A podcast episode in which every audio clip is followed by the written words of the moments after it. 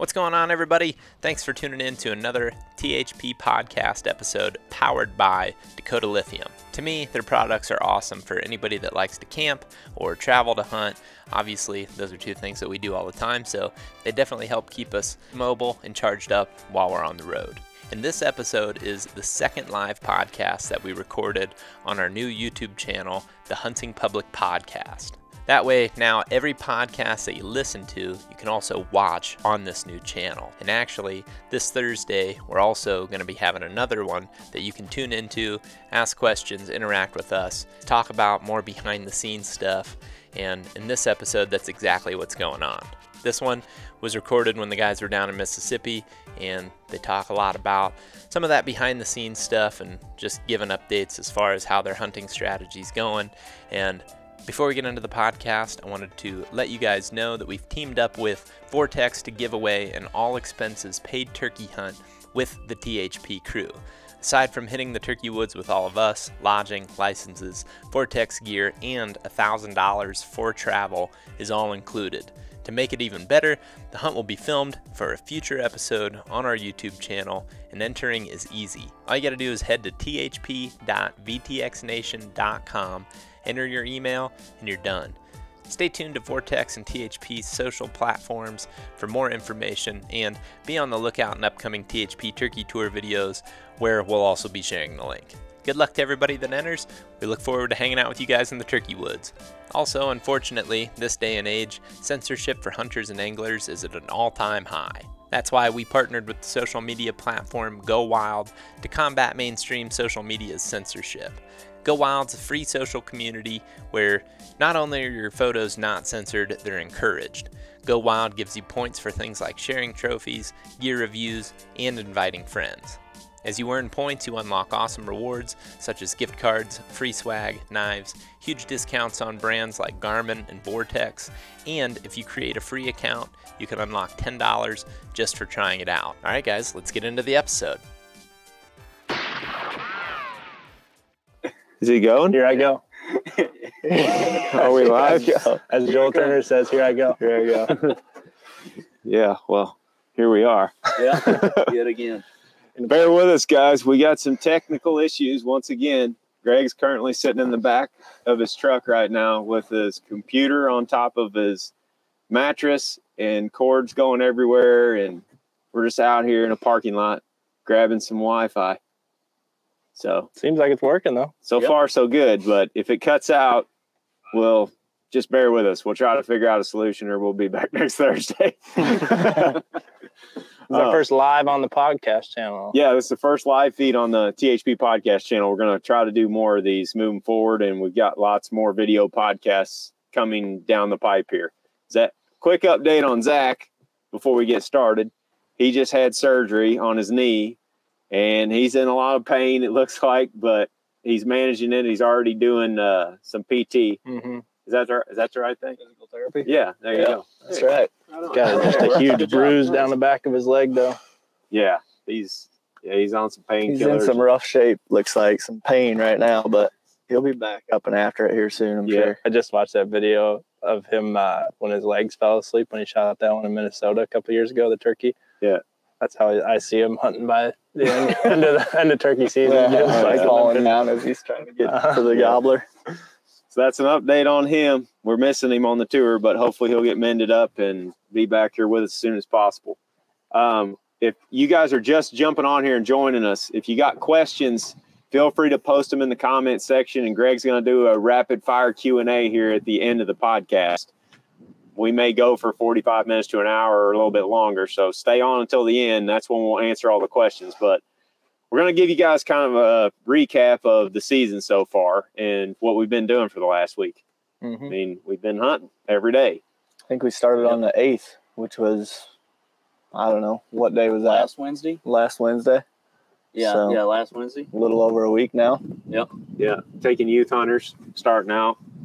Killed a couple birds during youth season, had several close calls with the kids, too. Mm-hmm. Mm-hmm. A lot of turkeys at forty-five yards. Yeah. Mm-hmm. And, you know, with Josh's kids, and I don't know about Keith, I don't know if he'll let Colin shoot further than that, but he wants him forty and in, is what yeah, he said to me. Both guy, both parents were like forty yards and in, and mm-hmm. they seem pretty yeah, strict. And the guns that. that they're shooting would shoot further than that for sure, but that's just that's what they want, and that makes sense. I mean, yeah. Oh, me and we had one the other day with Reed on a heck of a hunt. You guys probably already seen it on the channel. Bird comes in with a bunch of jakes hammering, and he's at like I don't know forty-five, mm-hmm. fifty-ish yards. And Reed, Reed was disciplined. I didn't even have to tell him not to shoot. He knew. Mm-hmm. He, he's like, he looks a little far. I'm like, I think he is a little far. Mm-hmm. But he almost killed him if he just would have stepped out behind that tree. Some folks in the comments on the video were like, come on, that, he, that gun can do that or mm-hmm. whatever. But they don't like to shoot them in strut, and they don't like to shoot them past forty yards. And that bird was strutting past forty yards. So yeah. let him walk off. But overall, we've been in turkeys every day. I mean, mm-hmm. yeah, pretty much every day we've been in turkeys. Might not be gobbling a ton every day necessarily, but the last couple of days have been pretty hot. Yeah. And, and the weather's been pretty good for the yeah. most part, too. It's like there hasn't been too many days where it's like, I don't know if they're going to talk this morning. Yeah. I don't think. Mm-hmm. Only one rain out. Mm-hmm. Yep. Another well, one coming tomorrow, I think. Was. Yeah. For sure, rain out tomorrow. That's what it looks like. We had one day where we got like two inches of rain. Mm-hmm. Yep. But that really helped us with our scouting mm-hmm. after the yep. fact. Um, before that, though, it was unseasonably warm down here and had been for a long time. So the spring is early. Green up is way ahead. Yeah, maybe like too warm, I think, really. I yeah. mean, the gobbling activity has been better where I've been hunting at least the last two days when it's been cold. I, I, I think I posted something on Instagram and I said, you know, perfect weather or something like that. And everybody said it was too cold. And maybe it is where they're at, but I I like the crisp, crisp, more crisp mornings and like that humid stuff when we first got here for sure. Yeah, it was real warm when we first got here. Mm-hmm. I mean, getting up in like the mid eighties every day. Yeah, it was eighties. Lows in the sixties. eighties, and then that big washout, and then it's been nice weather after that ever since. And then tomorrow it's going to be another rain out. Then after that, it's supposed to be real nice weather again. Mm-hmm. Me and Reed had the hot hands out the other day. yeah. I was over there on that camera, and I mean, it was like, I don't know how cold it was, Greg, but it was probably in the low thirties. And I had my hands, we had a gobbler come in with a bunch of jakes and a hen, and he just stood out there strutting at like fifty yards forever. So I had my hands up on the camera the whole time and with those fingerless gloves. And man, my fingers started getting cold. And they finally moved off, and my hands were just shaking like this. And Reed turns over there, he does a double take at me. He's like, here. I got two of them. And he had two of those great big hot hands that are like this big. I'm like, oh, man, you came prepared. Yeah, it's like they held out on you until he saw you in pain. He did. Uh-huh. These these southern folk, they don't mess around with that cold weather. Nope. It gets down below forty down here, and this time whipped the hot hands out. He was smart about it, too. But, I did. yeah, that morning was, to your point, Jake, we had those two mornings where it was like high thirties, low forties, and down into the low thirties for lows. And they... They gobble good both mornings. Mm-hmm. Yeah. Even the ones that had hens that were still gobbling some. Now that's not, you know, that's not a general rule, but overall the hunting has been pretty good. Turkeys have had hens, and we've had to deal with flocked up birds like we normally do on these early season trips. But we've also had some suicide birds come in. Too. We have. Bad luck finding them in the middle of the day. Mm-hmm. Yeah. Mid morning to mid afternoon. Yep. We we definitely have. I think Chris is the only one that's killed one right off the roost that I can think of. I guess Luke killed that yeah. one the yeah, other that day. One was that was early. It was like seven thirty when he shot that one. Yeah. We almost shot one in the dark. This, I mean, the season was open, but it was dark. Yeah. And then a coyote come through and spooked him off. I threw some stuff on the Instagram story, but we eventually caught back up to him. Coyote come through and putted, and really they had kind of skirted around us at that point. And then all of a sudden they're putting and running. We weren't sure if somebody else had spooked him. And then all of a sudden the coyote comes through. And Keith's like, well, that might have been the best thing that could have happened because they had already made it past us and they were going towards other birds. We could hear a bunch of jakes yelping and gobbling and hens that they're in the direction that they were trying to go. So he he kind of pushed them and split them up and then looped around. And that was this morning. Called them right up. Mm-hmm. And they gobbled from six twenty, I think it was, until we killed them at eight thirty. Like every, oh, wow. we every, didn't even hear a turkey this morning until about six forty-five, I think, was the first one we heard. And we, I've hunted that property with Keith now, I think, three times maybe this year. And yesterday morning there was one bird lighting up in there, but the, we heard five total gobblers this morning. I think two of them were jakes, but there was, you know, probably turkeys that had been around, I would assume, with an earshot. And then all of a sudden this morning, they all just opened up. You Pretty guys early. were tied to the roofs this morning, right? Yeah, just because they started gobbling so early, we were able to, you know. I like cover. that bird we killed in Alabama a couple mm-hmm. years ago. That was worrisome. That was, on public especially. It's like when turkey starts gobbling that early, you, you don't know who's all hearing hearing that, that was thing. That was bizarre. I mm-hmm. haven't seen that but just a handful of times. And I Keith mean, was shocked too. It's like, I think he's told, he was talk, talking to Greg about it, and he's told me several times hunting there. He's like, I, wouldn't, I don't expect to even hear a bird on the roost, really. Yeah. And then but the last two mornings at six twenty and six twenty-three, they're just tearing it up. Yeah. Bear with us, guys. We got road back here behind us. Some That's cars Charlie. and whatnot going by. Was that Charlie? Yep. Yeah. Oh, yeah. He must be headed to the drive-in. There you go. Yeah. Going through right. some catting around. Uh, That's right. Yeah, man. That, when we got in early on that one in Alabama, we, we got out of the car, like, I don't know. I want to say it was two hours before first light. Mm-hmm. Like, early, early, because we figured there's going to be other people in this spot. And that bird had been there, right? Like that we were. We well, were, I don't know if it was him or a different one, but there had been a turkey gobbling from that roost every day. We were just going to try to get down in there because he was kind of shutting up like early, if I remember right. Yeah, there was like three days in a row where he gobbled a handful of times, pitched down, didn't say nothing. So it's like, all right, we're going to be in his grill this morning. Mm-hmm. And as soon as we got out of the car, like six hundred yards from him, pow, it's like dark. dark. Yeah. And we were just like, what? And, I mean, we couldn't see our hands in front of our face. I mean, not even a glint in the east, uh-huh. you know. And we started heading down in there. I'm like, I wonder if that was just a one-off. You know, he woke up, something something flew by him and got him a little jittery, and he turned one loose. But then he just kept, pow. And, like, every two or three minutes, pow. Me and Jake just got right up underneath him, pretty much. Too bad they don't do that every time. Yeah. I mean, probably wouldn't be near, nearly as many around if they did, though. Mm-hmm. That one the other the other morning that me and Greg and Thrash and Reed were on, we called him in the day before. That was the one I was talking about a while ago that Reed had like forty-five yards. And we went back and hunted the same turkey, same group of Jakes the next morning. And we knew it was the same turkey because we eventually saw him, and he's got short tail feathers in the middle of his fan. Mm-hmm. Both mornings had him at fifty. But the second morning we went in there, he only gobbled like six or seven times, and he had a hen with him.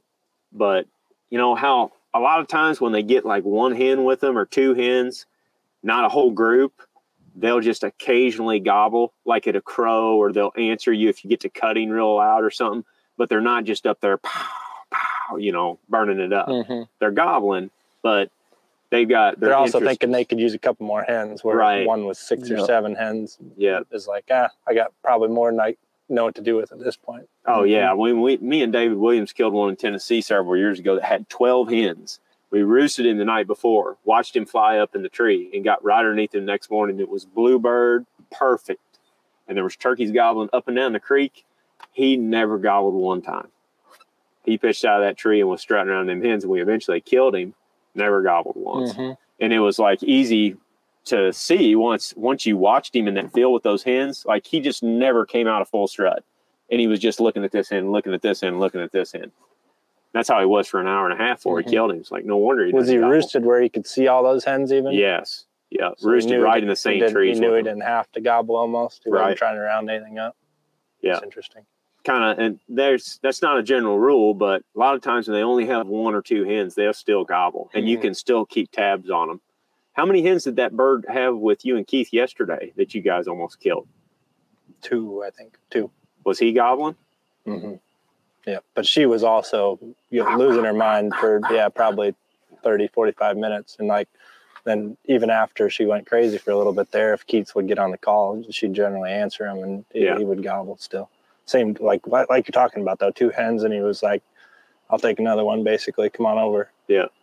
And then, like I said, there was, we just heard that one bird yesterday, and there was at least three of them in that wheelhouse this morning. I think we had two birds coming together, and uh, that bird was just roosted a little bit further to the south. I would I would assume it was a lone turkey roosted just to the south of where he was at, maybe like one hundred, two hundred yards further away from where he was yesterday. But he didn't start gobbling until we were already moving in on, on those two birds. Yeah. And they weren't directly with hens. They were, they were, like I said, there was Jake's, and it sounded like several hens that were a couple hundred yards to our north that they were trying to get to. But then that coyote come through and saved the day for us. It's a cool hunt. They, I was showing these guys, the kid, he's ten years old. and he had never been turkey hunting before, and you could just tell that he's he's in it for the rest of his life. Like that's he was, good. he couldn't be, yeah. he couldn't have been happy. Like awesome. he was, he was, he was up. fired up before we even heard a turkey gobble. He was just so excited to be out there turkey hunting. He was, he's killed a couple deer with his with his gun, but that was his first time turkey hunting. And he had a pretty much the ideal morning. Had a close call right off the bat, and then you know had a coyote come through, and then eventually killed a turkey. It was Keith that's kept cool. telling me, he's like, it ain't always like that. You get no. maybe a couple mornings like this in spring if you're lucky. Yeah. What did he say when he was standing there trying to hold him up? I want to do this every day of my life. Yeah, he said a lot of really cute things. He, he, said, he said that he cried on the way. He was crying on the way in just because he was so happy to be going. Yeah, yeah, that's cool. That's awesome. That is cool. Oh man, Reed's heart was pounding the other day, and he's he just killed one tonight. Yeah, and he's been like three or four times already. And he hadn't got one, and he's been close, like had the safety off on mm-hmm. uh, multiple birds. At least three different times had turkeys within forty-five yards. Yeah. Finally killed one tonight, never gobbled. Mm-hmm. Just slid, slid in there amongst them and called him.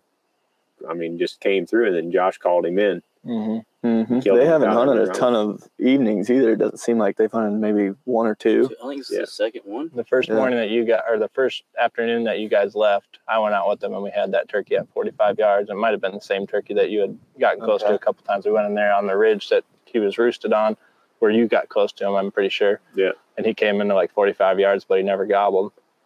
He just, all of a sudden, it was just a calm night. We could hear walking on the other side of the ridge, and he got his gun pointed down that way, and turkey just came up and craned up, looked, didn't see another turkey, and so he started pecking back the other way. He clucked one time or putted one time just to try to get another turkey to raise its head or see another turkey, and never folded his wings or anything, and he just pecked his wing, never strutted, gobbled, nothing. Yeah. And you could tell that he was with other birds that were over the ridge. We could hear him scratching in the leaves over there, but he never said nothing. Yeah, I didn't really know what you guys had been into the last couple of days, because the three of us have been gone. We've mm-hmm. been on the road, and we killed a couple. mm-hmm. That'll be on the. There'll be, be some exciting times here. Coming to the right after here. Right after this podcast. We're going to post Nick's hunt from yesterday. Oh yeah, all, and all th- all three of them are very good. I'd say we are all we're all pretty. Uh, They're all exciting. Yeah, that's yeah. for sure. We were dying laughing at every single. Like we, you know, we got to see their footage for the first time, and then I was showing those those guys this morning for the first time, and it's all pretty good stuff, it seems like. So we did not expect to kill this many turkeys in the first couple of days of season mm-hmm. down here. Like I mean, some years it takes us yeah five six eight days to really get a chance at one, you know. Mm-hmm. Yeah, let drop drop in the comments below if you're hearing more turkeys than usual, or less, or the same amount, because we've been talking about it for the last since last spring, really the last two springs. Like we've been seeing a lot of jakes mm-hmm. like most places yeah. we go, it seems like.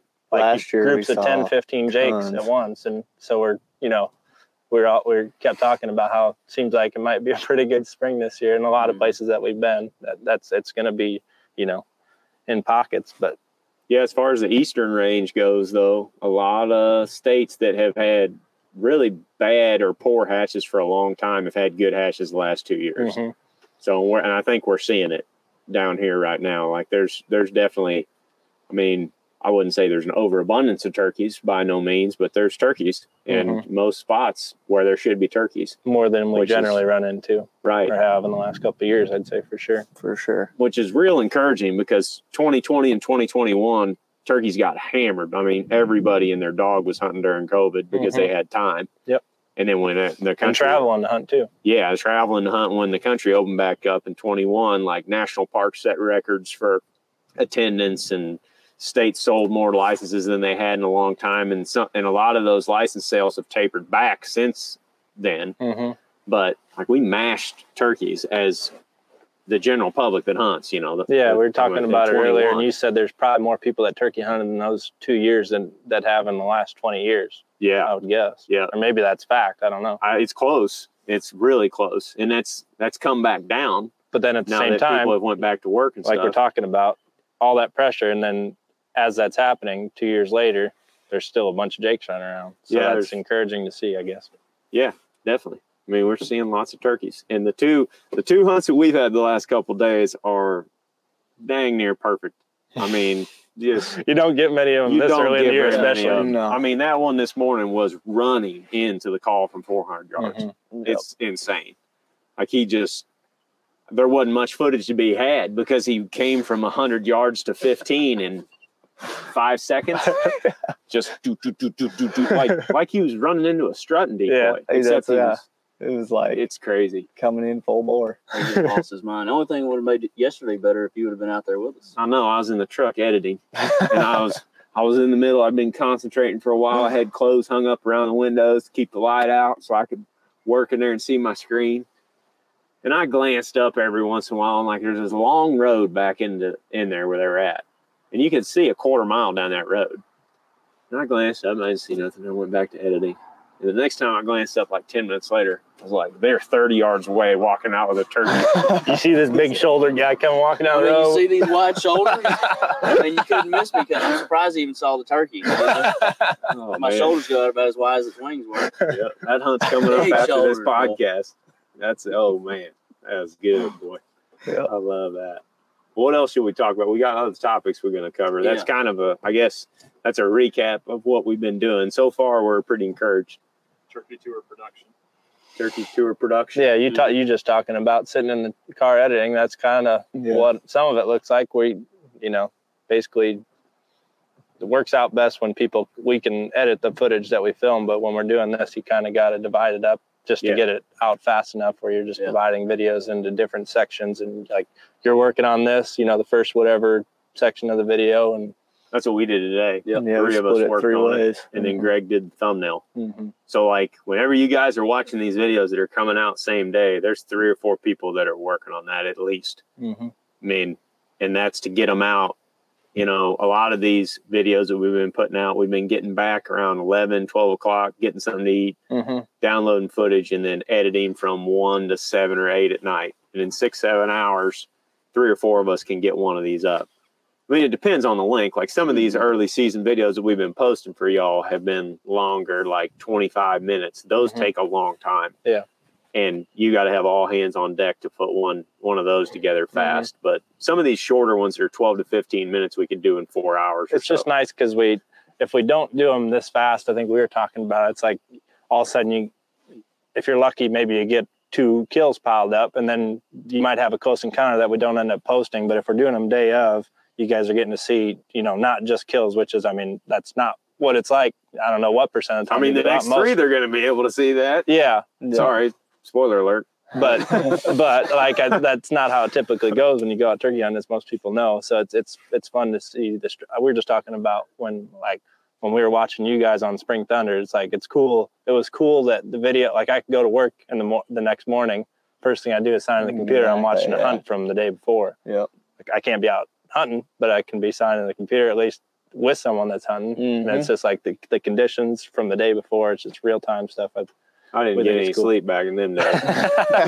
I get we get sleep now a little yeah. bit. That's what some people have asked is like, when do y'all sleep? And like a few years ago when we started this, we really didn't very much. I mean, mm-hmm. we got very little. But now that we have a group here with us, um, we're all pretty unselfish. It's not like we're all trying to go out and, and wax a turkey each of us every day. Like our first goal when we left a few days ago was just to get Nick a bird mm-hmm. and just focus on that. So like me and Ted are just helping him and filming and stuff. And then once he gets one, then me and Nick are helping Ted. And that's how we've always done stuff. Mm-hmm. I mean, we've been taking kids and whatnot for the last week, but there's usually one or two of us filming and then two or three of us editing the footage as it comes in.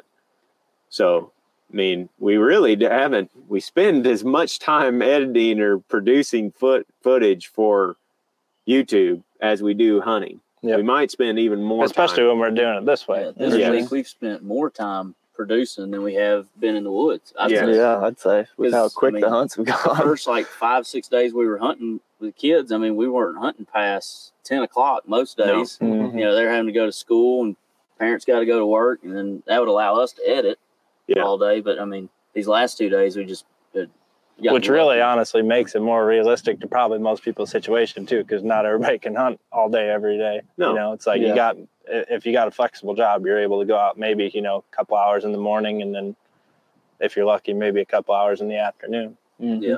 Yeah. I mean, that's how I just think of it, like how do you talk to your buddies about turkey hunting when you're going through turkey season? You're texting them every morning at mm-hmm. ten a.m. when yep. you get to work or late or whatever. Mm-hmm. And you're like, what'd you hear this morning? Did you hear any? Did you get close? Oh, man, I had up one at fifty yards or whatever. And he just never put his head up. Or, you know, and then that night you're like, did you go roost or mm-hmm. where are you going in the morning? Mm-hmm. It's like, that's why we like posting these things as much as often as we can, because real time almost. And it's funny, too, because it's just like hunting in the rut. Basically, it's like, somebody could just have a stellar morning. You know, it's like, oh, they're tearing it up till nine o'clock. And then it's like, oh, we, we literally didn't hear anything. Oh, Jim didn't uh, hear a goblin yeah. this morning. Yeah. He's like, what the heck? You guys got another one? Uh-huh. Like, well, we found one. Mm-hmm. And he was ready, boy. Mm-hmm. Mm-hmm. We. Yeah, well, blind hog finds an acorn every now and then. Sometimes it's two acorns. That's right. That's right. Do I need to cover anything else about turkey tour production? I mean, we could go on for days about all of the equipment and the gear that we we use to keep batteries charged and all that. Is there a video where that's in the description or anything like that, Greg, people can just check out? Uh, an old one. We'll up, I'll update it this summer. Okay. Yeah. Stay tuned for that. Yeah. We won't nerd out on you completely on that stuff. And honestly, Greg should be the one in here if we are yeah. going to talk about yeah. it. So. That's true. I do know that the way we're doing the production right now, it helps me. As I'm like trying to progress editing, it helps me help y'all. But then I, because I get to chunk things up, and like today, you said take this little chunk of footage and, and work on this, and and then it's like every day there's a little bit something extra that I'm learning to to throw into the mix. So whether it's a Gaussian blur or whatever it's called, yeah. or or the text thing you showed me today, and so it's just every day different effects up, and ways to be more efficient. More. Mm-hmm. And instead of having to sit down and like for three days straight hammer out a you know, a thirty minute long video, I'm able to chunk it up and it makes it easier to process. Mm-hmm. So teamwork makes the dream work. Mm-hmm. Except for your dream last night where you were getting, you were oh God, that's so good. This is the, I took a page out of Ted's nightmare book last night. So, you know, I'm in the tent and I'm in my bag, you know, these little one man tents that we sleep in, not very big. And you, I was in my sleeping bag. It's pretty cold. So I had my sleeping bag zipped up around my shoulders, you know, I had my arms like this, I was sleeping. And I had a dream that this, I was in a school, except it wasn't a school, it was full of adults that were working. And they were like going in and out of the classrooms to their jobs. And this one big guy come up to me, and he started like pushing me and trying to take my wallet. And he took my wallet, and I was like, give that back. So I grabbed, I reached over and I grabbed it. And then I started feeling bad for him. And he just kind of stood there, you know, mad. I'm like, what, do you need some money or something? I'll give you some money if you need some money. And he just kind of grunted at me.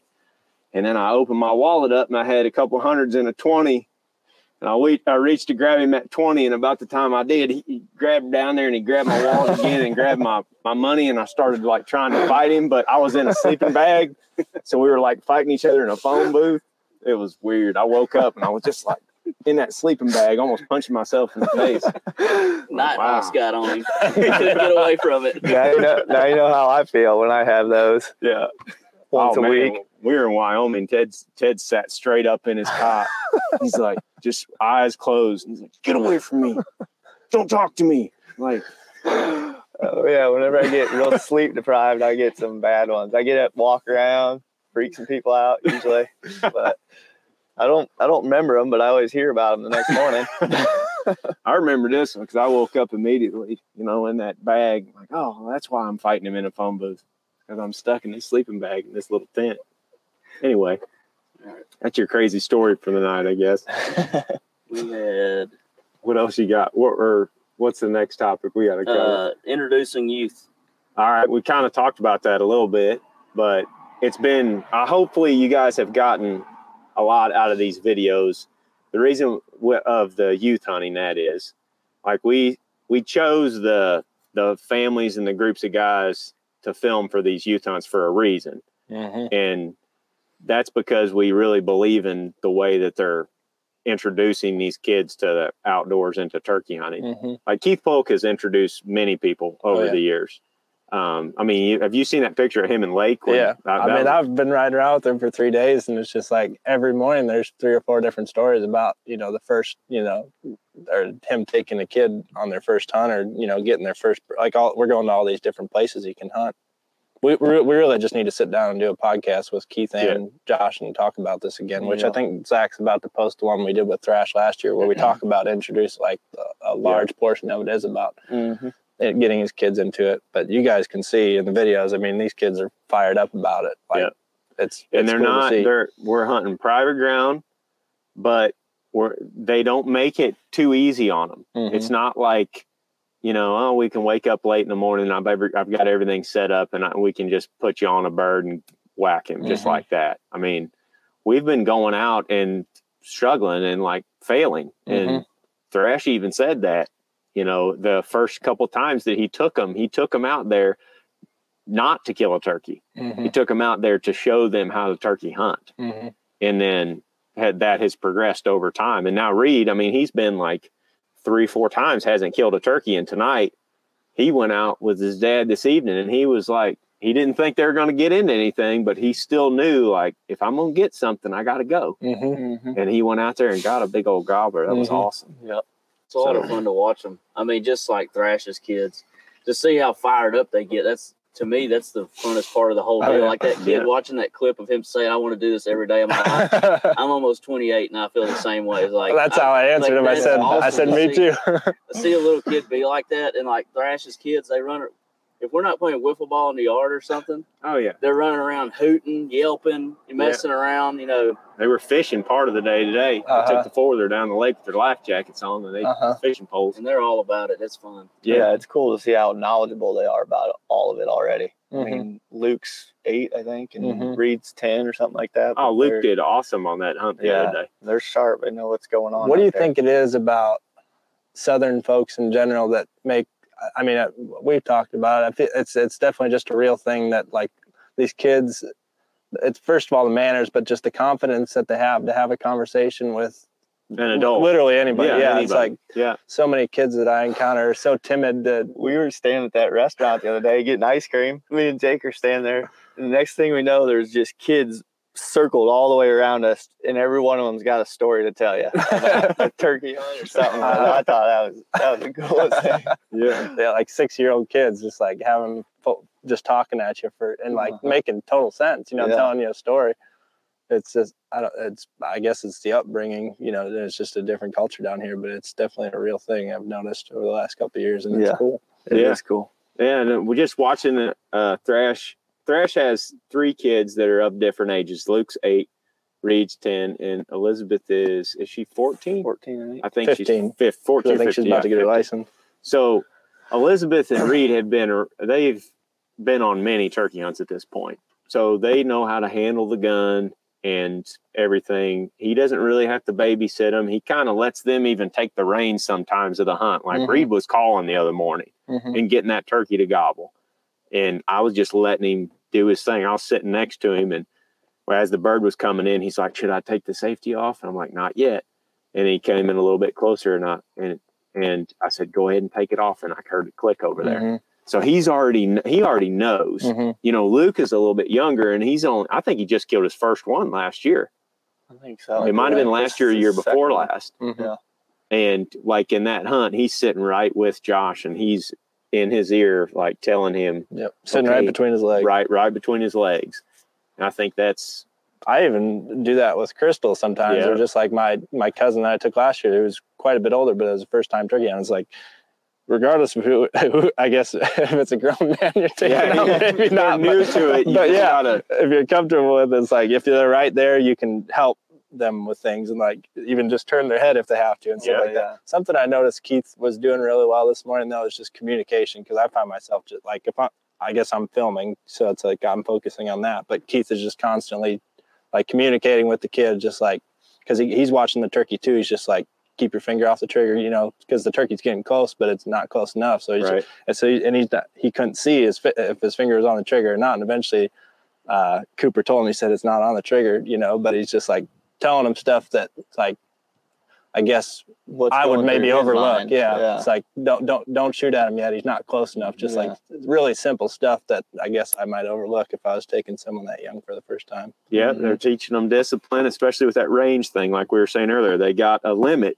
and if they don't come past that, they don't let them shoot. Mm-hmm. And the other day when that bird walked off, Reed was bummed, like you rocked his head back. He was bummed for a few seconds, then he turned around and he's like, you know what? That was pretty dang cool. Mm-hmm. Like, you're going to be all right, because that's going to happen a bunch more times. Yeah. You know, he didn't make up any excuses or anything like that. It was just like, it didn't work out this time, so we got to try him again tomorrow. Mm-hmm. And we went back in after. What else you got? We got one more. We got another couple topics, yeah, I think. Preseason prep. Oh, yeah. Preseason prep. Try not to lean up against the truck. I think it's oh. causing static on your mic. Really? Okay. Thank you, Greg. My bad. We've been, put, I've been seeing some of the comments is just like, turkey season doesn't start for another month and a half. And like, that is the case for most places in the country, is turkey season hasn't started. So I think it's, we can take a step back and talk about the preseason prep. I think that's why we decided to do that. How do you mm-hmm. pattern your gun? That's probably the first thing we'll talk about. Yeah. Uh, for me, uh, I have a, I have a choke that I really like. And like we talked about chokes and everything that we shoot last week, but I'll, I'll use a Kicks choke. So I like that. And then I found several different, I switched to the T S S loads a few years ago, like a lot of y'all did. And I just got several different shot sizes and just tried them out. And it was expensive to do, but worth it.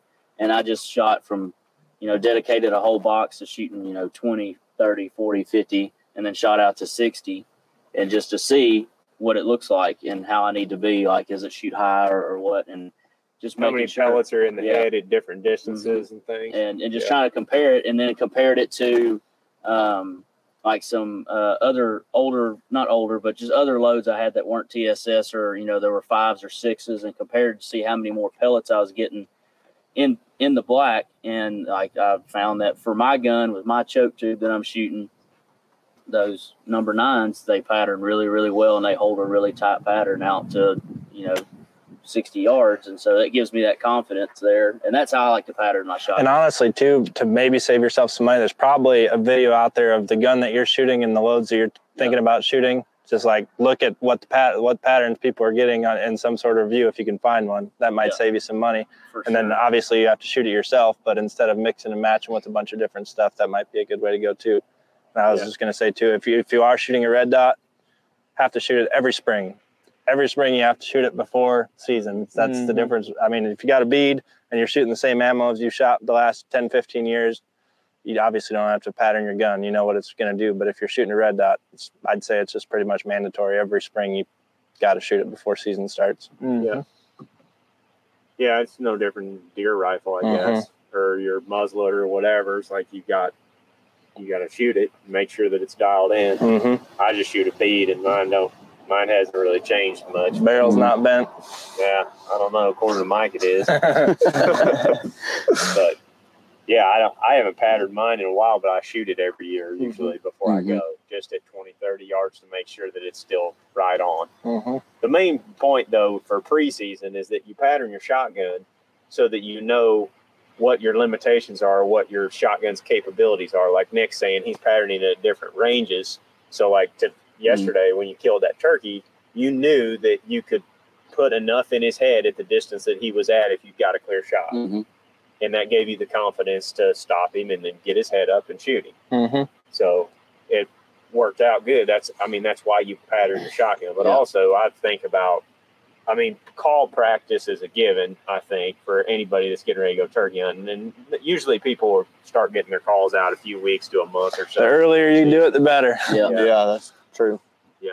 If you can make yourself get excited to practice. If you're watching these videos, I mean, yeah. the one I'm about to post with this hen that's going wild, get your calls out. I mean, maybe not when you're...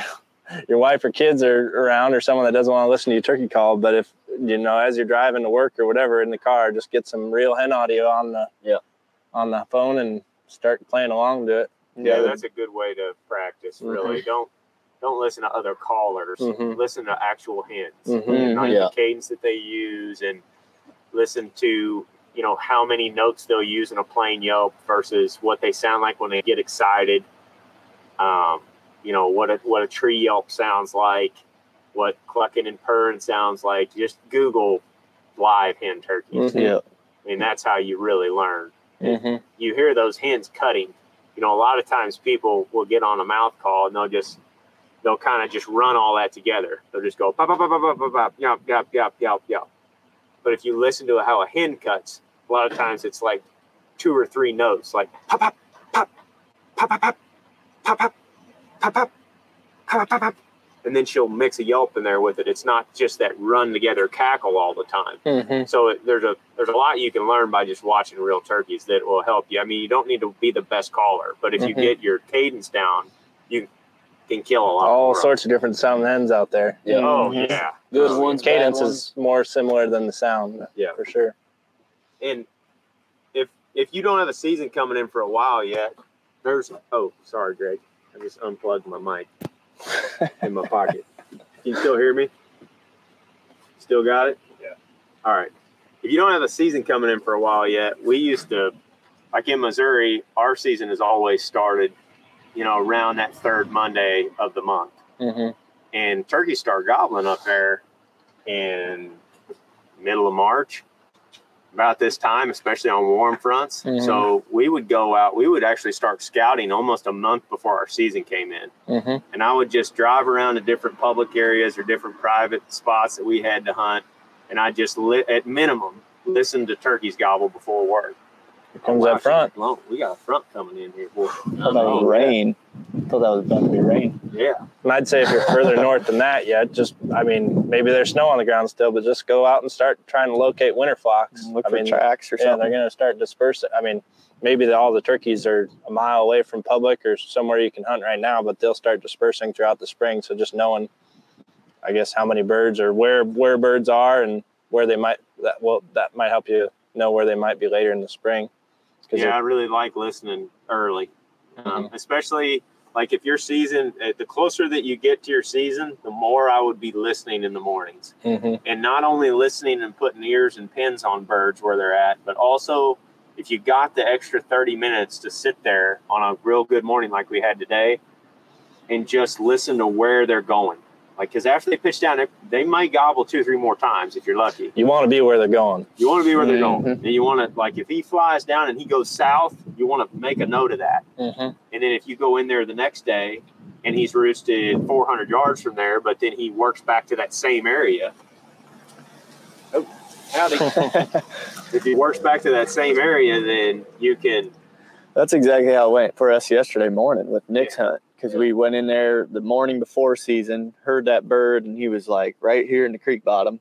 And the next that night, we didn't hear him on the roost, so we went in there kind of blind, but we kind of angled towards where we heard him. And that opening morning, he was gobbling like over here in the creek bottom, and we just basically beelined it right for where we heard him the morning before because we figured that's where he was going. Yeah. So, and then he eventually, all those turkeys started working yeah. our way. Yeah.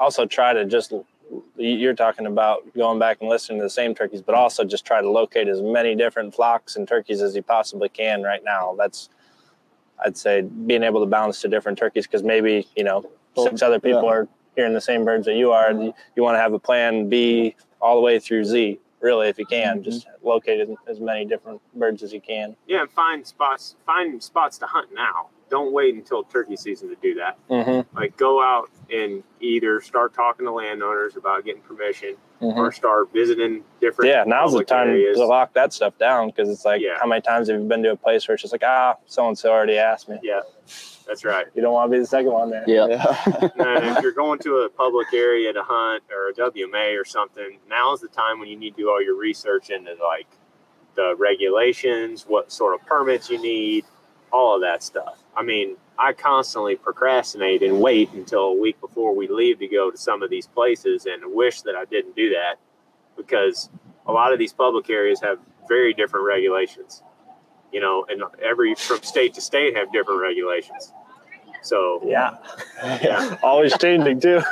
Always changing, ever evolving. Some states will let you hunt till all day, you know, some states you got a noon closure or one closure. So there's lots of that, those details. No Sunday hunting? Right. Out east. Yeah, there's lots of those little details that you can be worrying about now that you don't have to worry about when it comes time to hunt if you've got that stuff locked down. And if you go, if you're going to private land and you're looking for turkeys, the private, the landowners are going to know most of the time if they got turkeys. Mm-hmm. You know, um, we, we're just looking for spots on the map that have got a lot of habitat diversity of some kind, private or public, where mm-hmm. there's water, there's permanent water.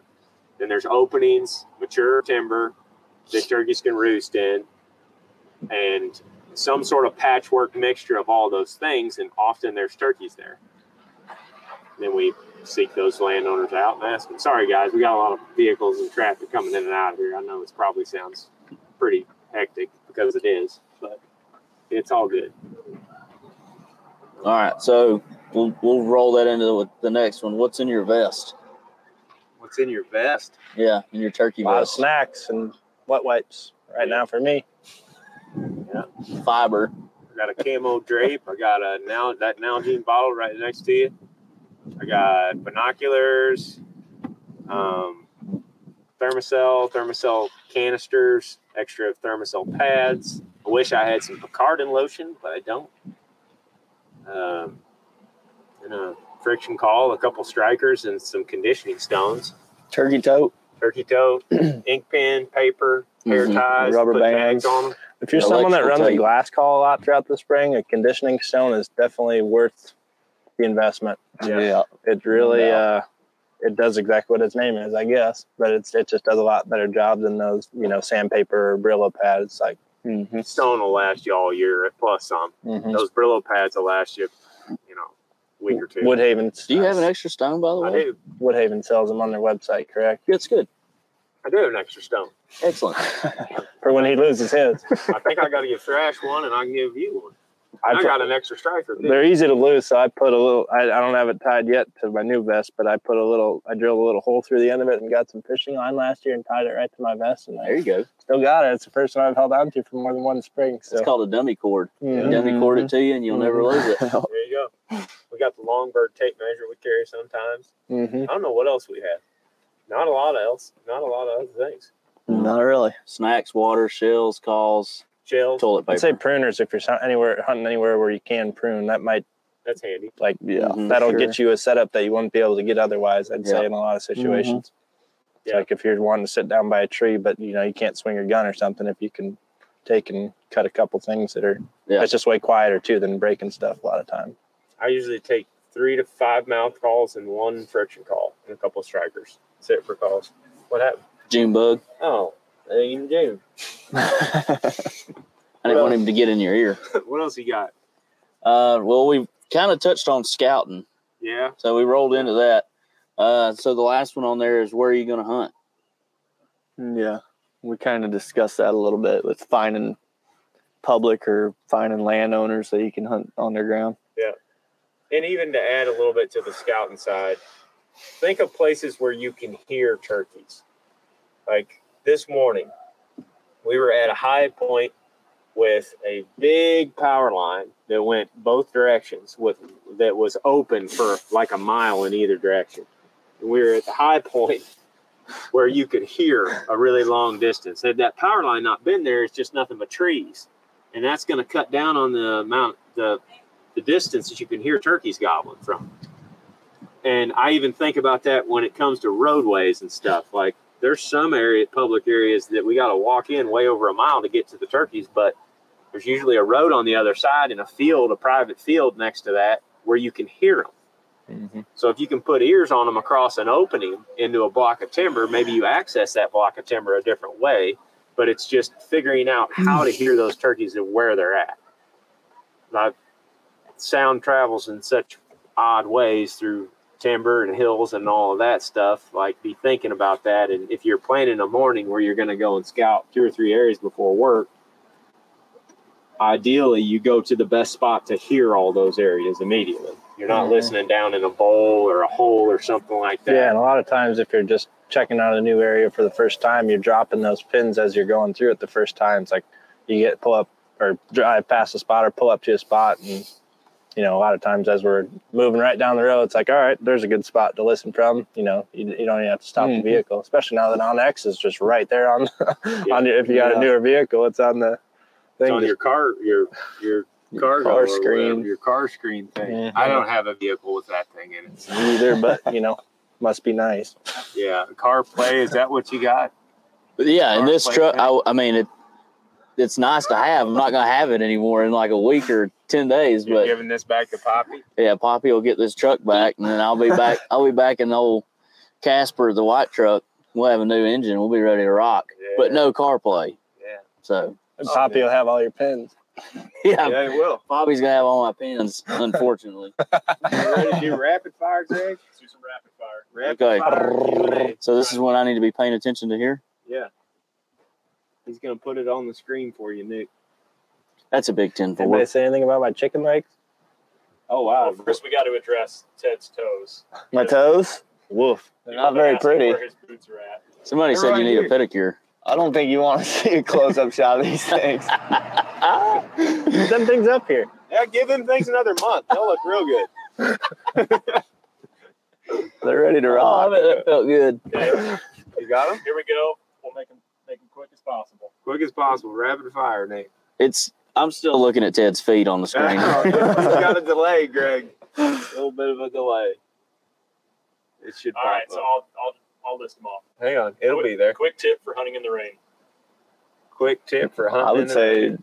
If you got fields in your area, try, take open a drive around yeah. and look Clear in cuts. the fields, yeah. or sneak around and look in the fields wherever there's an opening in yeah. your area. If you know it's coming, try to have a turkey roosted where you can get real close to them. Mm-hmm. That's how Giannis killed his bird in Georgia. Drove around and spotted those birds on a rain day up and close to public mm-hmm. on a field. Yep. Yeah, and like down in the south. Doesn't seem like turkeys use fields as often, but when it rains, they will. So if there's turkeys in a general area and there's a field nearby or short grass or yep. a logging road or a clear cut. Anything. So if you don't know where a bunch of turkeys are, it might just be a good day to scout too. If you got Yes, mm-hmm. because they'll come out of the woodwork into those fields on those days. They may not have used that field for a week and a half, but then it rains and they get out there to dry off. They do not want to be in the timber. And this this is especially true the further on you get into the spring. And honestly, not just fields, roads. Yeah. Like if that's all they have for options, roads, clear cuts, anything you can think of. All, all pretty much all areas have mm-hmm. something like that. that Anywhere where they can to. get out of the woods because mm-hmm. the woods, are they got all those leaves and stuff on them. They want to get out there and dry off. Mm-hmm. And a good slicker suit. Yeah. The longer you can stay dry and stay out there, the mm-hmm. better chance you're going to have. Togs, ground blind, umbrella, mm-hmm. whatever. Yep. All right. twelve gauge versus twenty gauge. What do you prefer? twelve gauge versus twenty. I don't have a preference, really. My I, I have a twenty gauge because someone sent me one, and it's really light. I like that. That's the same thing I and got. I can shoot turkeys way further than I want to with it. So, it's especially with the tungsten, that does it for me. But I got a twenty gauge, too. Same thing as Jake, so that's what I use. Pretty much same setup. Works pretty good. I use a twelve gauge. I have one shotgun I use for everything. I duck hunt and goose hunt with it. I turkey hunt with it. So that's just what I use. And I'm confident with it. So I've just stuck with that. Mm-hmm. Yep. Yeah. I got two Remington eight seventies, a twelve gauge and a used model twenty. I did see uh, enough of my buddy. Well, I, we posted them on the channel using the four tens last year. And I think uh, if you're shooting a twenty gauge or a twelve gauge, probably would have just folded the thing up out there. So if you're a grown man going out there with a four ten, unless you got, you know, a reason that you need to use it, maybe maybe step her up. It might. I mean, you don't want to be crippling birds, I'd say, because yeah. that was one of those deals where you hit them, you know, or I I feel like you would have crumpled them up pretty good with even a twenty gauge, but who knows? Yeah. All right. For Nick, what is your biggest challenge going from hunting Texas to hunting the Southeast? Um, oh, excuse me, the Northern Midwest. The nor- been- uh, well, I have let's turkey. Do, let's do Southeast. Okay, yeah. Uh, not ever hunting here, ever. So totally new, don't know nothing. Uh, that's been the biggest challenge for me. And learning, just like I did on the deer tour, learning terrain the way that y'all look at it on the map, being able to look at terrain and say, okay, like we did the last two days, mm-hmm. clear cut, permanent creek, feeder creek, go there. And yeah. we've been finding turkeys. I mean, uh, I'd say that's been the biggest challenge is being able to look at a map and then apply that to the knowledge of, or the thought of that there could be turkeys there and then having the confidence to go there. Yeah. Being able to narrow it down to yeah. a certain spot. Yeah. You got to take this huge map you're looking at and don't get sucked into being like, there's ten thousand acres there. I don't know where to look. and then just try to find those small, just condense it down and find those small little spots, that permanent creek or where that clear cut comes close to it, and then go to that. And then if you don't find anything there, exit off, go to the next one. Yep. And then just keep doing that. Yeah. How do you move on turkeys in flat, big timber? How do you move on turkeys in flat, big timber? Uh, Slow and careful. Very careful. And low. We've been having to deal with that a little bit in these bottoms. Yeah, a little bit. Seems yeah. like there, I mean, there's always some sort of little... There's a creek, yeah, there's, there's a depression, there's a wash. But it's just getting to know it is the hard part. Like mm-hmm. going Especially into that spot yesterday yeah. morning. Like I was telling you, that hunt me and Jake had a few years ago. Mm-hmm. That's the luxury we had a few years ago that we did not have yesterday morning. A couple years ago when we killed that bird, we got to scout that whole bottom out mm-hmm. the morning we killed him because yeah. they were roosted down there and then they moved off with hens, so we could slide in mm-hmm. and kind of look at where they were at.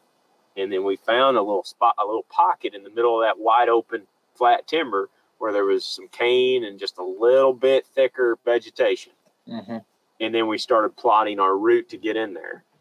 So, like, there was a wash that led down into the main creek, and then we could slide into this little pocket of cover without exposing ourselves to the wide open timber around us. Mm-hmm. And we killed that bird right there. But yesterday morning, we did not know where to go. Mm-hmm. All we knew was that the turkey was gobbling two hundred yards from us, and we got as close as we could. And, well, you saw how that worked out. And he mm-hmm. got to he came to sixty yards and wouldn't come no further. Mm-hmm. So, I feel like walking as you're going, like, looking for setups as you're ahead of you. Like, okay, I'm going to go from this tree that has some decent cover around it to this yeah. next tree that I could sit on and kill a turkey.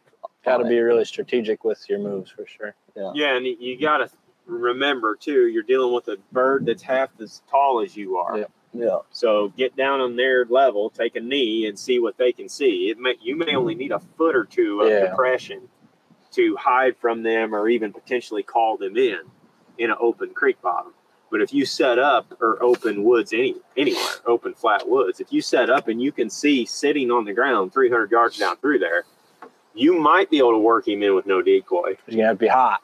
He's going to have to be hot, and you're going to have to call very strategically when he gets behind trees or brush piles or whatever so that he's got to continue coming your direction and looking.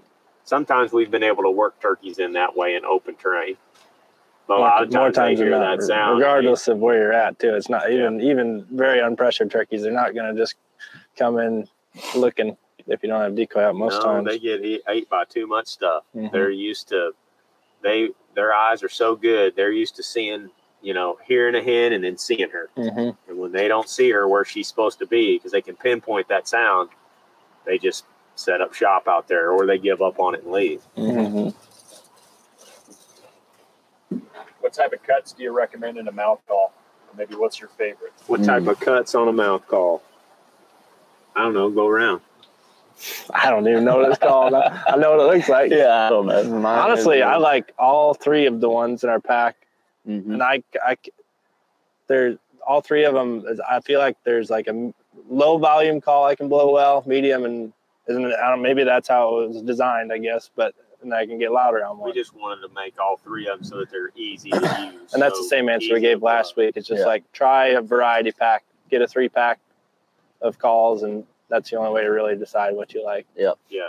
I really like that Prove reeds. I don't like heavy latex in my mouth calls. I never really have, and that's why those calls are easier to blow. There's some certain calls that you can recommend that have that because I don't even know what that is. Our calls have it.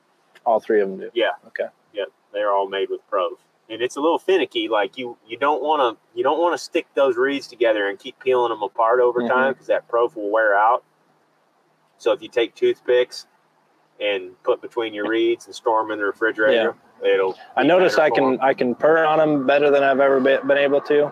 You know, I never really could until the end of last spring even get that noise, and I'm getting. That's it just because those calls are stretched tighter and they got latex mm-hmm. or heavier latex that take more air pressure, mm-hmm. probably. I'm just assuming. No, I yeah. I mean, there's got to be some sort of reason because I could never do it, and then all of a sudden I can kind of do it. A couple of those calls that uh, Bruce Hall made me, I'm sure he's probably using something similar to what you're talking about. He gave me a couple of them, and I, all of a sudden I could purr. Yeah. Or at least make, you know, the noise. Which one do you like? Uh, the Ninja Hammer. That's a combo cut. and then you've been blowing that Echo, I or no, the Alpha. The Alpha. That's yeah. our that's our T H P uh-huh. pack combo. Yeah, I like very I like that similar one. To the Ninja Hammer, just mm-hmm. different. Yeah. We all that's ran the, that Ninja yeah. Hammer for a couple of years. Mm-hmm. Like we've all like that's that my call. Favorite one out of the three pack of ours is the Alpha. Yeah, yeah, that's yeah. It is very similar. similar. There's another Woodhaven call that I don't know what it's called. I know the cut is similar to the Hammer, and it's, it's got the Hammer like dash like sideways cut, and then like a ghost cut in it as well. Mm. Off to the side of it. I don't know what that's called, but I've used that one the last few years and I loved it. Yeah. And now I've got this, the Alpha, I really, really like. So um, I like all of them, but the Echo you're kind of an Alpha, so that makes sense. See these shoulders? Broad shouldered Texan. Is the Smurf still alive? The Smurf? Yes, it lives still. My buddy Chef Neil's got it. He owns his own restaurant and bar now, and it's parked out back. Give him a little shout out. Tell people if they're yeah. ever in, in the area. If you're ever in the Paris, Paris, Missouri area, Paris, America, go check out the Hootin' Chicken. What's a Hootin' Chicken sound like? I, I couldn't tell you. Give it a try. I don't know. First how, thing that comes to mind. I, well, first thing, no, I don't know what a Hootin' Chicken sounds like. Let's hear yours. Let's hear yours. That was like a Hootin' Monkey. That sounds like that orangutan. That somebody told me it's called the, the Red Wasp is what I was thinking red of. Red Wasp? Uh, I don't know. There you go. You got another one, Greg. Uh, somebody asked why we don't use T S S, but some of us... Why we don't use T S S? Yeah, most of us do use T S S, yeah. I think. I think mm-hmm. the majority of us use T S S, mm-hmm. except for maybe me and Zinger. Mm-hmm. And he may be changing pretty soon. What else you got? Are we, or, or are we concluding our rapid-fire section here? I think we're we're winding down. We're at an hour. The audio's getting a little funky. Okay. Let's wind it down so we can get this video posted for yes, people. Right. We're done. Yeah, we're gonna post the video. Nick's big kill tonight. Yeah. You want to do one more, Greg, or are we done for the night? All right, we're done. He's got a bunch on there, but he's sifting through. We got to post this video too. We got to get a little airish out here as yeah, well. It is. It feels I'm like, underdressed. Feels like a squall could be blowing. Mm-hmm. Frog strangler coming in hot. Yeah. Okay. Well, we're gonna leave, guys. Ted's gonna put his shoes on, and we're gonna head on. Thank God. Thanks for joining us.